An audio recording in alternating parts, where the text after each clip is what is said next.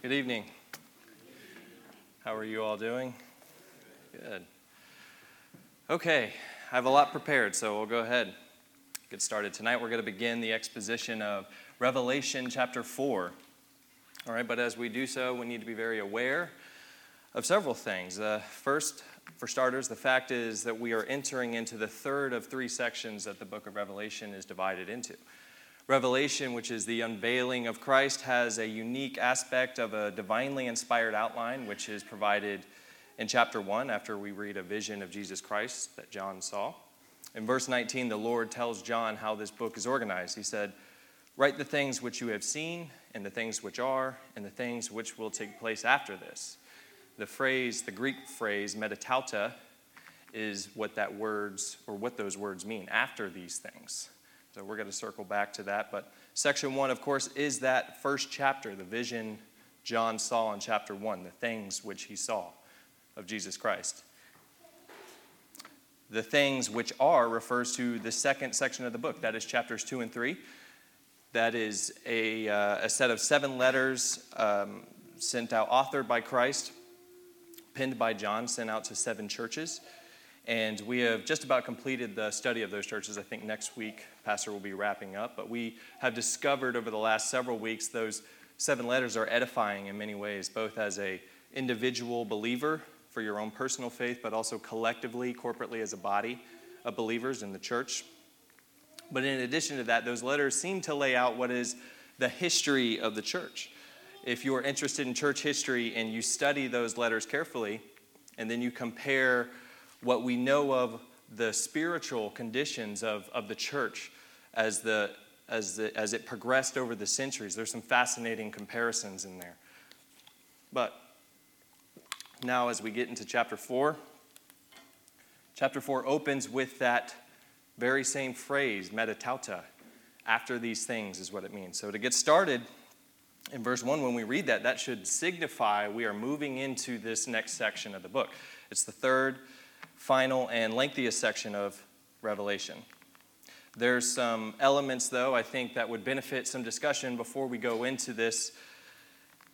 And uh, what I'm going to share with you is not free of controversy, yet at the same time, it's a very key perception that we need to test on our own and get comfortable with as we progress through this study. And the concept I'm referring to is the, the rapture of the church. It's interesting that in Revelation, by the end of chapter 3, the church has been mentioned 19 times. However, after chapter 3, it does not appear again for most of the rest of the book. There's an allusion to the church at the end as the bride of Christ, but it's not a chronological type of remark. So the church is conspicuous in its absence from here on out. As the third section of the book unfolds, also, we're going to discover, well, many things. One of those things is going to be a noticeable increase in the Jewishness of the book. And what makes that striking is if you have studied the rapture or Paul's epistles, you know that Paul, he divided the, the group he's addressing to in his letters into three groups the Jews, the Gentile, and the church. And Paul argued extensively that if you are in the church, you're neither Jew nor Gentile, rather, you're in the body of Christ. The elect body, or the ecclesia, is the Greek word. That's where we get the word church from, ecclesia. It means called out ones. Does anybody know what we're called out of? Called out of what? Called out of the world. So, chapters two and three are the things which are. And again, we just nearly completed that study.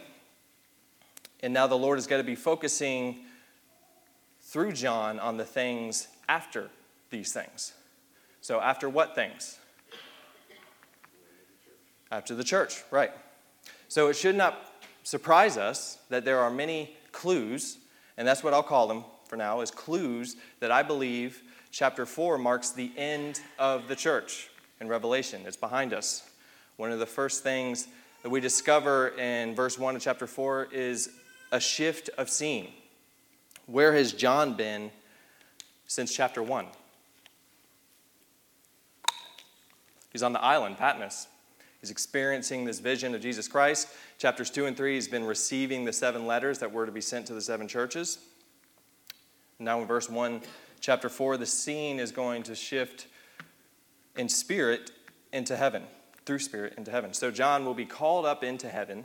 And as he does so, this is going to take us on our part into some passages, some Old Testament passages, which are essential background for understanding chapters 4 and 5 of Revelation. So, what I hope is that these Wednesday night studies are a complement to your own understanding, your own study of Revelation. But if you want to study chapters 4 and 5, respectively, you want to be familiar with Ezekiel chapters 1 and 10, as well as Isaiah chapter 6 in the Old Testament. And that is because you see, chapter 4 of Revelation has got to take us right to the throne of God, the throne room of heaven. And if you want to study the subject of the throne of God, you need to be familiar with Ezekiel chapters 1 and 10, as, all, as well as Isaiah chapter 6. There are some other passages that we'll cover more of as a side note. But Ezekiel chapter 1 and 10, and then Isaiah 6, these are the previous occasions in Scripture where the prophets were conspicuously ushered in before the throne of God itself.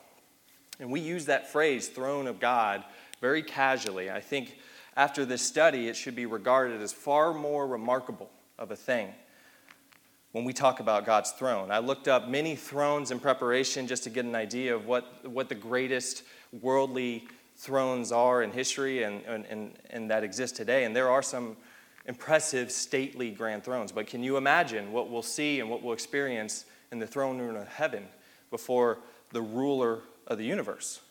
So that's what we'll get a taste of here in this passage. So, one of the things you need to have in your mind is this issue of the rapture of the church. If you're not familiar with it, the rapture is a controversial doctrine. I realize that, but again, it's important for us to have it in view, especially tonight. And if you've studied the rapture in the past, one of the distinctions you would make is through a list of all the mentions of Jesus' second coming in Scripture. If you take all of those occurrences and you, and you break them up into broad terms, you'll discover pretty clearly and quickly that there are two groups.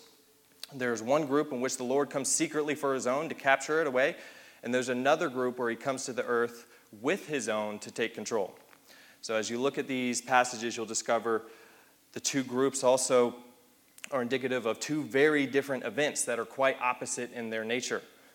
Two distinct occurrences.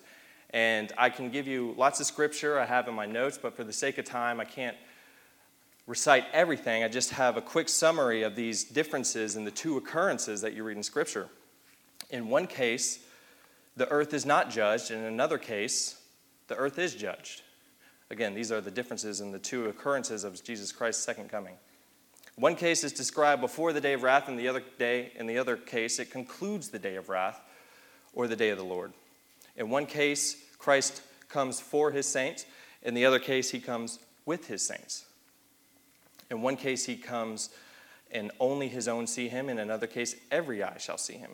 In one case, the great tribulation begins. In another case, the millennial reign begins. So there's more to observe, but these are just distinctions I would commend to you in your own navigation of the rapture through Scripture to be sensitive to. But as long as we're on the subject of it, we should be aware of where you would find uh, the rapture referred to in Scripture. So, the most popular passages regarded as the root verses for the, past, for the rapture of the church is 1 Corinthians 15, the last few verses, and 1 Thessalonians 4, the last few verses. I'll read these just to have them fresh in our mind for us.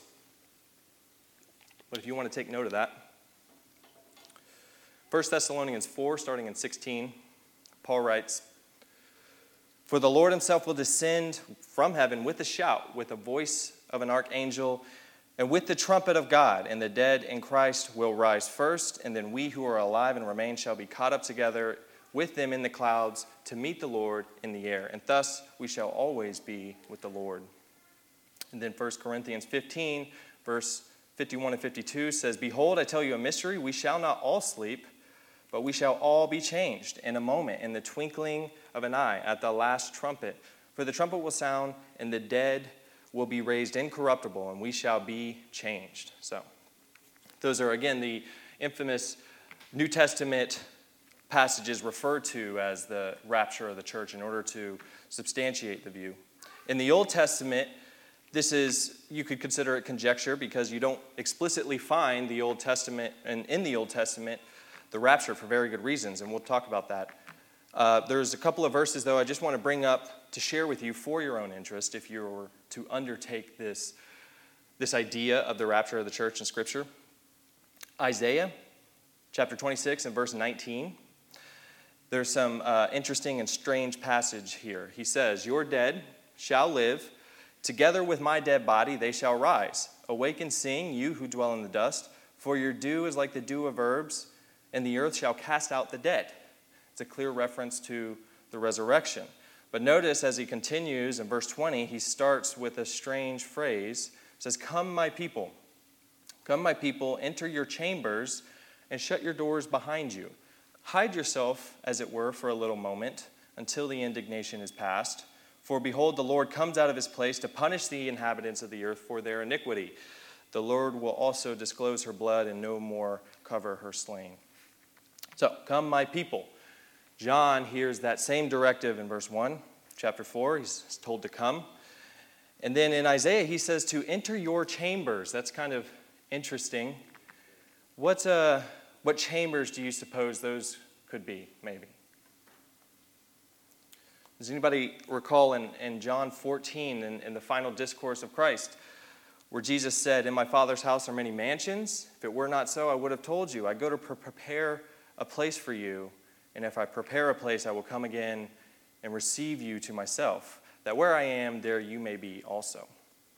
So, again, this is just interesting. I'm not trying to build a doctrinal case using Old Testament scripture for the rapture, but I wanted to bring it to your attention. Uh, one of the other things we'll see in chapter 4 is not only Jesus in heaven, but also the seven lampstands from chapter 1. If you recall, what were the seven lampstands identified as? Churches, right? Seven churches, or the church. Now, they are called the seven spirits of God in this text, and that probably still sounds familiar and it may make sense to you already, but we'll get to that. There's another compelling detail we'll encounter, and that is the famous 24 elders before the throne. Um, much controversy and, and, and, conversation, debate over that, and the identity of those. We'll uh, also discover Jesus Christ. He will change his posture in the upcoming chapters. Where is Jesus Christ today? Sitting at the right hand. That's right. Yep. Sitting at the right hand of God, interceding for us. Amen? That's right. And um, what we'll discover is that in chapter 4, he's no longer doing that. He's stepping forward to take control. In chapter 5, he picks up the seven sealed scroll and all of that. And then chapter 6 on, we see God's wrath and his indignation. Now, when Isaiah said, Hide yourself, as it were, for a little moment until the indignation is past, I think uh, what he's suggesting is till all seven bowls of them are passed. Uh, but that's just my opinion on the scripture. There's other takes. For behold, the Lord comes out of his place to punish the inhabitants of the earth for their iniquity. The book of Revelation, in the next several chapters, deals with a group called the earth dwellers. That's those who dwell upon the earth. But if you're sensitive to that phrase, you'll notice the other group in contrast is spoken about that. And that means if you're in Christ, you're not considered an earth dweller, correct? You're a pilgrim. Our, our citizenship is elsewhere if we're in Christ. Last uh, Old Testament, before we get into the scripture tonight, uh, you want to look at Zephaniah chapter 2, verse 3. This is, again, just interesting for an introduction to the idea of the rapture. Seek the Lord, all you meek of the earth who have upheld his justice seek righteousness, seek humility. It may be that you will be hidden in the day of the Lord's anger.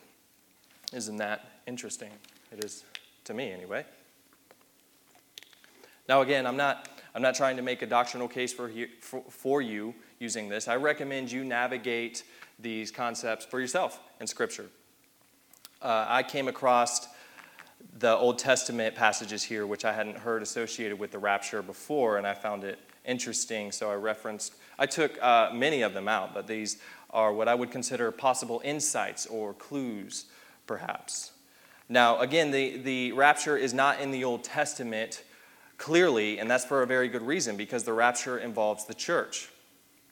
Now, in Ephesians chapter 3, verses 3 through 7, Paul makes it quite clear that the concept of the church, the ecclesia, it was hidden from the Old Testament. It was his privilege to reveal it. That's a significant detail.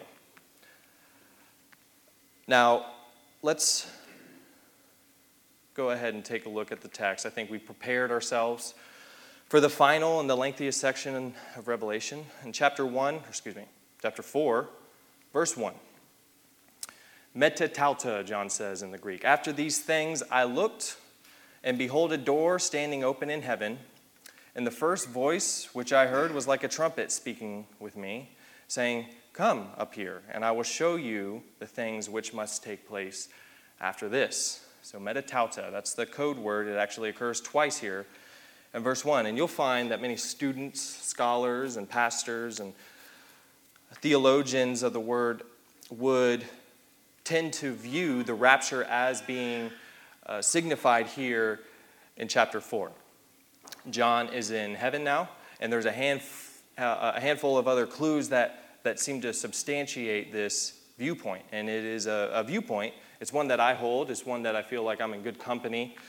Um, but what I recommend to you is that you be like the Bereans in the book of Acts, in that they received the word with all readiness and searched the scriptures daily to find out whether these things were so. I implore you to do your own complete study on the rapture and pray about it, perhaps discuss it with other believers and elders, and then arrive at your own conclusion. All right, so uh, moving on. Now it says, he encounters a door standing open in heaven. This is the, the fourth door that we read of in Revelation. The first one came from the letter of Philadelphia as the door of opportunity in chapter 3, verse 8. He also speaks of a door, uh, of knocking at a door and it opening in, uh, in the letter to Laodicea in verse 20. So now we have the door being alluded to as opening into heaven itself. All right, and then John said, The first voice which he heard was like a trumpet speaking with me. Now, Revelation has a lot of trumpets. We've already heard a voice like a trumpet out of chapter 1. So don't get confused with these trumpets yet. The trumpet of God is what Paul talks about in 1 Thessalonians 4. Um, this says it's a voice like a trumpet, but you only hear or see the trumpet of God mentioned one other time in Scripture. That is all the way back in Exodus and 19 at Mount Sinai when the Ten Commandments were given. Those are the only two clear remarks of the trumpet of God. However, this trumpet voice like a trumpet. They are in heaven now. Perhaps maybe this is a trumpet like God or of God, perhaps. Another thing that we can keep in mind, and uh, because we are reading of heavenly scenes, this is the throne room of heaven, and there's a probably a more difficult challenge that comes with understanding this. You and I, we inherently tend to think of this world that we live in the, the building, the floors, the walls, the trees outside, and everything that exists, the makeup of our reality. We see all of that as the tangible, real things in our life. And when it comes to church and talking about spiritual things and Bible study, that can seem kind of obscure or out there or fuzzy. And uh, we tend to express it in different ways, but usually we regard where we are, this physical realm, as reality. And out there, the heavens or the spiritual realm just out there. So, what we need to contend with in our minds is that we generally have that backwards. First of all, if we just kind of touch base on our so called physical reality, there's a piano on stage which appears to be solid. But if I insist that it's solid and Todd maintains that it is empty space, who would be correct? Well, I'd say Todd is more correct by a million to one, actually. Because if we examine a scale model of an atom, does everybody know what an atom is? An atom is the basic unit of matter, it's the makeup of literally our entire existence. It's not the smallest of molecules, but just give me an idea of how small they are. The human body is estimated to be made up of about seven octillion atoms. So,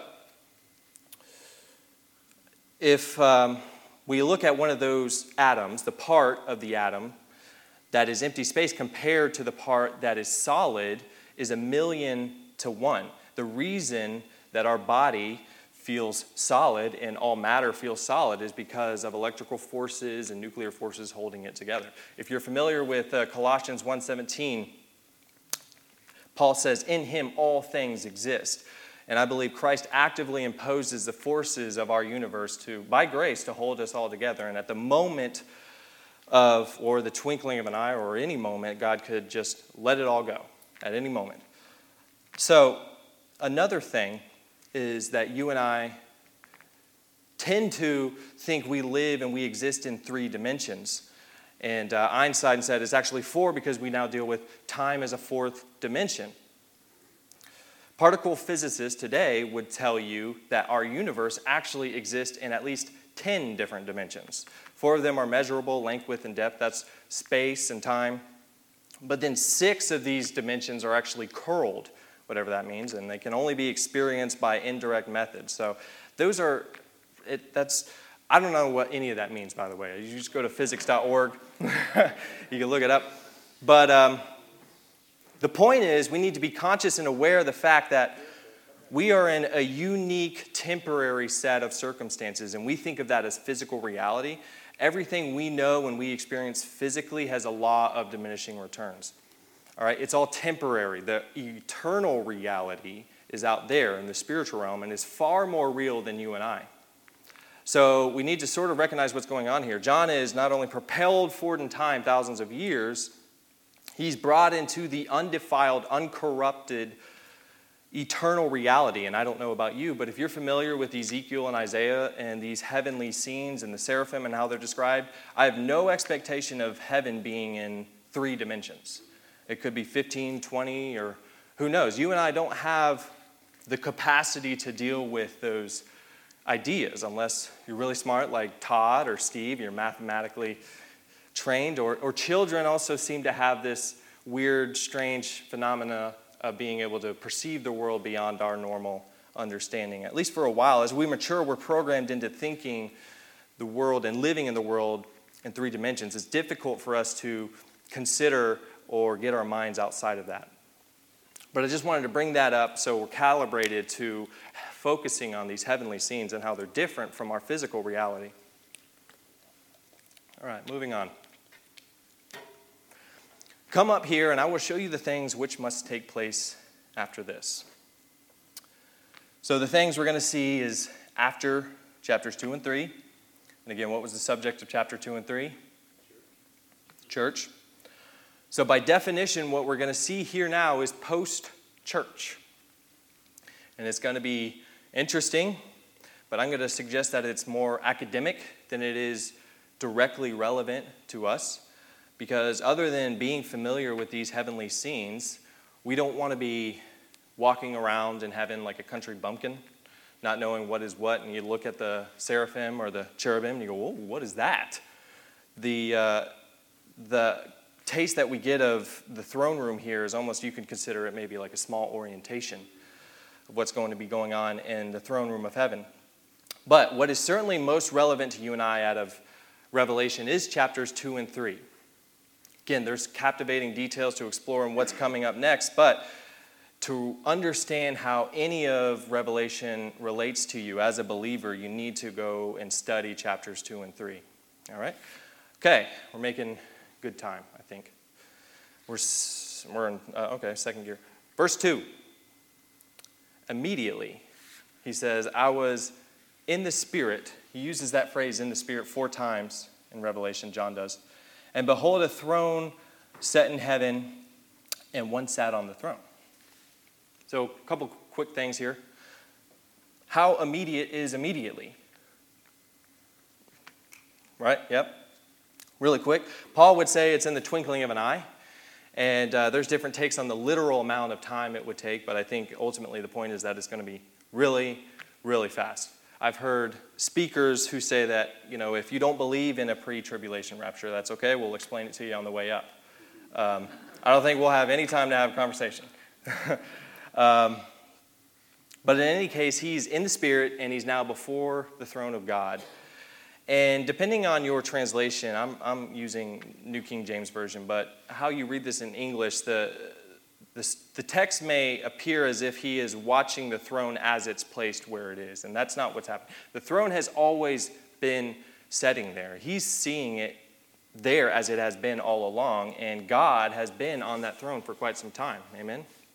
And by the way, he's still on that throne. Is we get discouraged and we assess the world around us because there's some sick, perverted things going on. There's women becoming men, men becoming women, millions of babies getting murdered in the womb. That's celebrated and defended. There's sick and twisted morals being imposed on our children. Remember, as we get into these subjects, that God is still on his throne, and nothing that has happened is outside of his reach. There isn't anything being done without his governing in the world. It's all, in the end, everything will bring glory to him.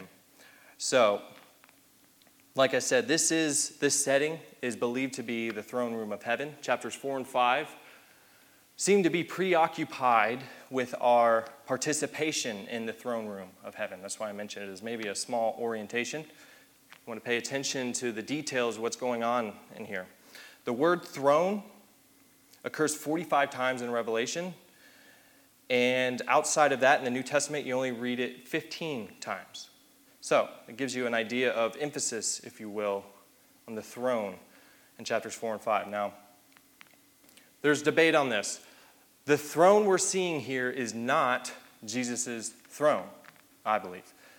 There's other takes, so let me explain. I believe it's the Father's throne, and it's an important thought. So if you want to hold your place and then turn to Psalm 110, or just make a note of it. Psalm 110. This is the psalm, if you think it's confusing, don't be surprised because Jesus quoted this psalm to the Pharisees intentionally to confuse them. Psalm 110, verse 1 is all we're going to read. This is an interesting verse. The Lord said to my Lord, Sit at my right hand till I make your enemies your footstool. Sit at my right hand until I make your enemies your footstool. Who's talking to whom here? That's true. Yeah. The Father speaking to the Son. One of the things you'll discover if you do a study of the Trinity is that the Trinity is not just a New Testament idea, right? The Bible is 66 books written by 40 authors over thousands of years that are an integrated whole message system. I heard this quote once, and if it, hopefully you get it. The New Testament in the Old Testament, mm, the New Testament is in the Old Testament concealed, in the Old Testament is in the New Testament revealed. Did you get that? Amen. You'll discover that the Trinity is all throughout the Scripture and the Old Testament. Psalms 110 is also quoted in Hebrews. It's also alluded to in the letter to Laodicea as well in verse 21 of chapter 3. To him who overcomes, I will sit with, sit with me on my throne, as I also came, overcame and sat down with my Father on his throne. So, as we get in further into Revelation, there's got to be another throne that we talk about, and that's called the throne of David. That's an earthly throne. It has heavenly implications, but it's a very specific throne. And right now we are talking about the throne of the Father in heaven. Now, Luke referenced this throne when Stephen was martyred in Acts. In verse 55, he said, But he, speaking of Stephen, being full of the Holy Spirit gazed into heaven and saw the glory of God and Jesus standing at the right hand of God. All right, so let's move on to verse 3. John says, And he who sat there was like a jasper and a sardine or sardius stone. And there was a rainbow around the throne in appearance like an emerald. So, first thing you notice perhaps, is that what John sees is indistinct. He doesn't describe a, a, man or a form of a man sitting there. What he describes is bright colored light. And the traditional way of trying to communicate that would have been through the use of precious stones or jewels. That's very common in the Bible. In fact, the jasper stone in Revelation 21, we see that come up again, is described as a clear stone. Now, one of the challenges, if you study the mysteries of Revelation, is trying to find the, the, the, the satisfactory color of these, because the stones and precious jewels over just history and different cultures have been used so inconsistently that it's, it's difficult to, to research that. But these stones and the names of them do occur two places in Scripture, however. The first is in the breastplate of the high priest, which is described in Exodus chapter 28. There's 12 stones in this breastplate, and the jasper was the last one on the high priest breastplate. So the word comes up again, or the stone, jasper, again, like I mentioned, Revelation 21. It's described as the walls in the new city, the new Jerusalem. And um, so we'll deal, deal with it again there. Jasper is widely regarded today as a diamond because of its uh, description as a clear stone in Revelation 21. Although, if you just look up jasper stone, there's a lot of multicolored reddish purple stone, so I'm sure it comes in a, uh, a variety of forms. Now, this breastplate of the high priest, the 12 stones, what do you think they represented? 12 tribes of Israel, right? So each stone was correlated to one of those 12 tribes. The jasper was the last stone. What would that have, uh, what tribe was the last one? Eh? Benjamin. Benjamin, the name, means son of my right hand. So it's interesting that the jasper stone here, again, is going to appear in the wall of the New Jerusalem and also as the first stone of the foundation. Then you had this sardine stone, or the sardius stone, maybe in your Bible. And that was the first stone on the uh, high priest breastplate. And what was the first tribe? I'm looking at Lori. Reuben. Reuben uh, was the firstborn of Jacob. Now, the name Reuben means behold a son. So, Jesus, behold a son, he is, of course, the firstborn of the dead. He is also the son of my right hand. So, do you see how these details, all of these things point to Jesus Christ? In Revelation 21, the sardine stone is the sixth stone of the foundation of the new city, New Jerusalem. So, the color is mostly accepted as a fiery red for the sardine. That also seems to work in terms of it referring possibly to the blood of Christ. I've, I've heard a case made that from the names of these stones and their colors, that this is a, uh, a picture of the throne of Jesus. I don't tend to lean that way. As I said, I think this is, uh, you can build a case for this being the throne uh, of God the Father. Now, the rainbow here, uh, in the Greek, the word that's used is um, iris, which could mean kind of, that means like a halo, just to give you an idea how it looks. In the case of, uh, well, it says in this case, it's likened to an emerald, and we think of an emerald as a green color. Uh, I wouldn't quarrel with that, although emeralds do come in a variety of colors, I'm sure you're aware. So we see the emerald and the sapphire frequently used in describing the throne of God from the other glimpses that we get in the scripture. And I think I've mentioned this before in, in one of the other um, lessons that your best tool in studying Revelation and unraveling these mysteries is a concordance. So some of these meanings are just clearly explained in the text itself through Revelation. Um, that's helpful. But if you take a concordance and use, use it to look up any word or phrase, and where those words or phrases are also found in Scripture, you'll discover it's kind of like a treasure hunt, which you'll be surprised how much you can learn just from that. But I believe in order to study Revelation properly, it will take you into most of, if not all, of the rest of Scripture. So let's move on. Verse 4 now. Okay, we're almost out of time. I was. Yep. I, I, I want to get through this. I'll have to skip something. All right. Around the throne were 24 thrones, and on the 20, on the thrones I saw 24 elders sitting clothed in white robes, and they had on their heads um, gold crowns, crowns of gold on their heads. Now, this is, again, one of the major baits, debates from Revelation is who are these 24 elders. So, the word elder, again, if we use the same technique I'm talking about, we just look it up in a concordance. The word elder is in the, in the New Testament used to describe the highest ranking church officials. Titus lays out elder qualifications starting in um, verse 5 of chapter 1. And then the elders basically, when assembled, represent the whole church. Acts 15, you have the elders assembled to entertain a debate about what a Gentile has to do in order to be saved. In Acts 20, you have Paul bidding his farewell to the Ephesian elders. And then 1 Peter 5 5, I'll read that because it gives us some other insight. 1 Peter 5 5 says, Likewise, you younger people, submit yourselves to your elders. Yes, all of you be submissive to one another and be clothed with humility, for God resists the proud, but gives grace to the humble. So, the whole idea of Christian service unto the coming of the Lord under the, in, in the function uh, or in the form of a church is uh, biblically, biblically prescribed to be overseen by elders. And the word, the Greek word, for elder is presbyteros, and that is where we get the word uh, Presbyterian from. So, if you know any Presbyterians, you can tell them that Revelation says there's only 24 of them getting into heaven. That's the old joke. It's an easy way to remember where that word comes from, where we get it in the Greek and our term for it. All right, so the elders, let me kind of skip around here.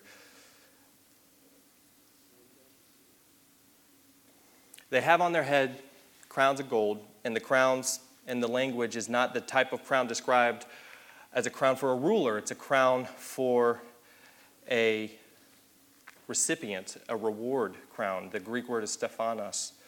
It's a victor's crown.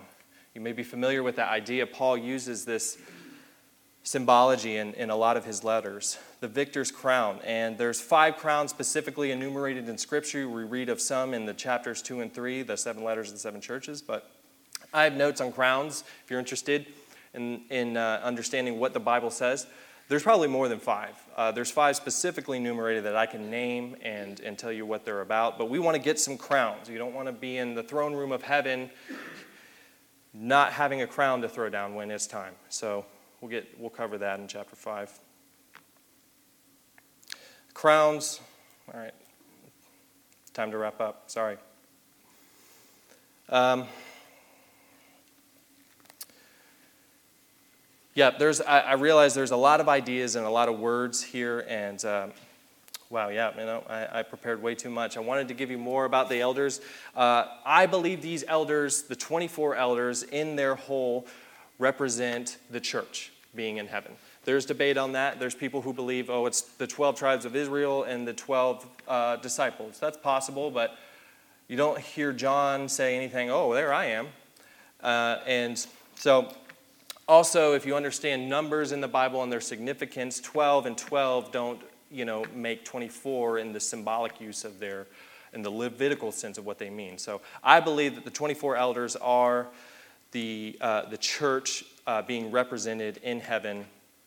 And again, uh, that is debated. So let me uh, just close really quick. Again, I, I, know I've given you many words, but uh, the, the fact is, in these heavenly scenes, what will happen is we, being in the presence of God, will appreciate ourselves more and more as the ages come. He will still be revealing Himself to us in His mercy for millions and trillions of years. We will never tire looking at him as the one who is seated upon the throne and, and never tire of casting our crowns down to him because um, he will always, for eternity, be infinite and we will be finite. And every time we look at him, we'll see something like we hadn't seen before.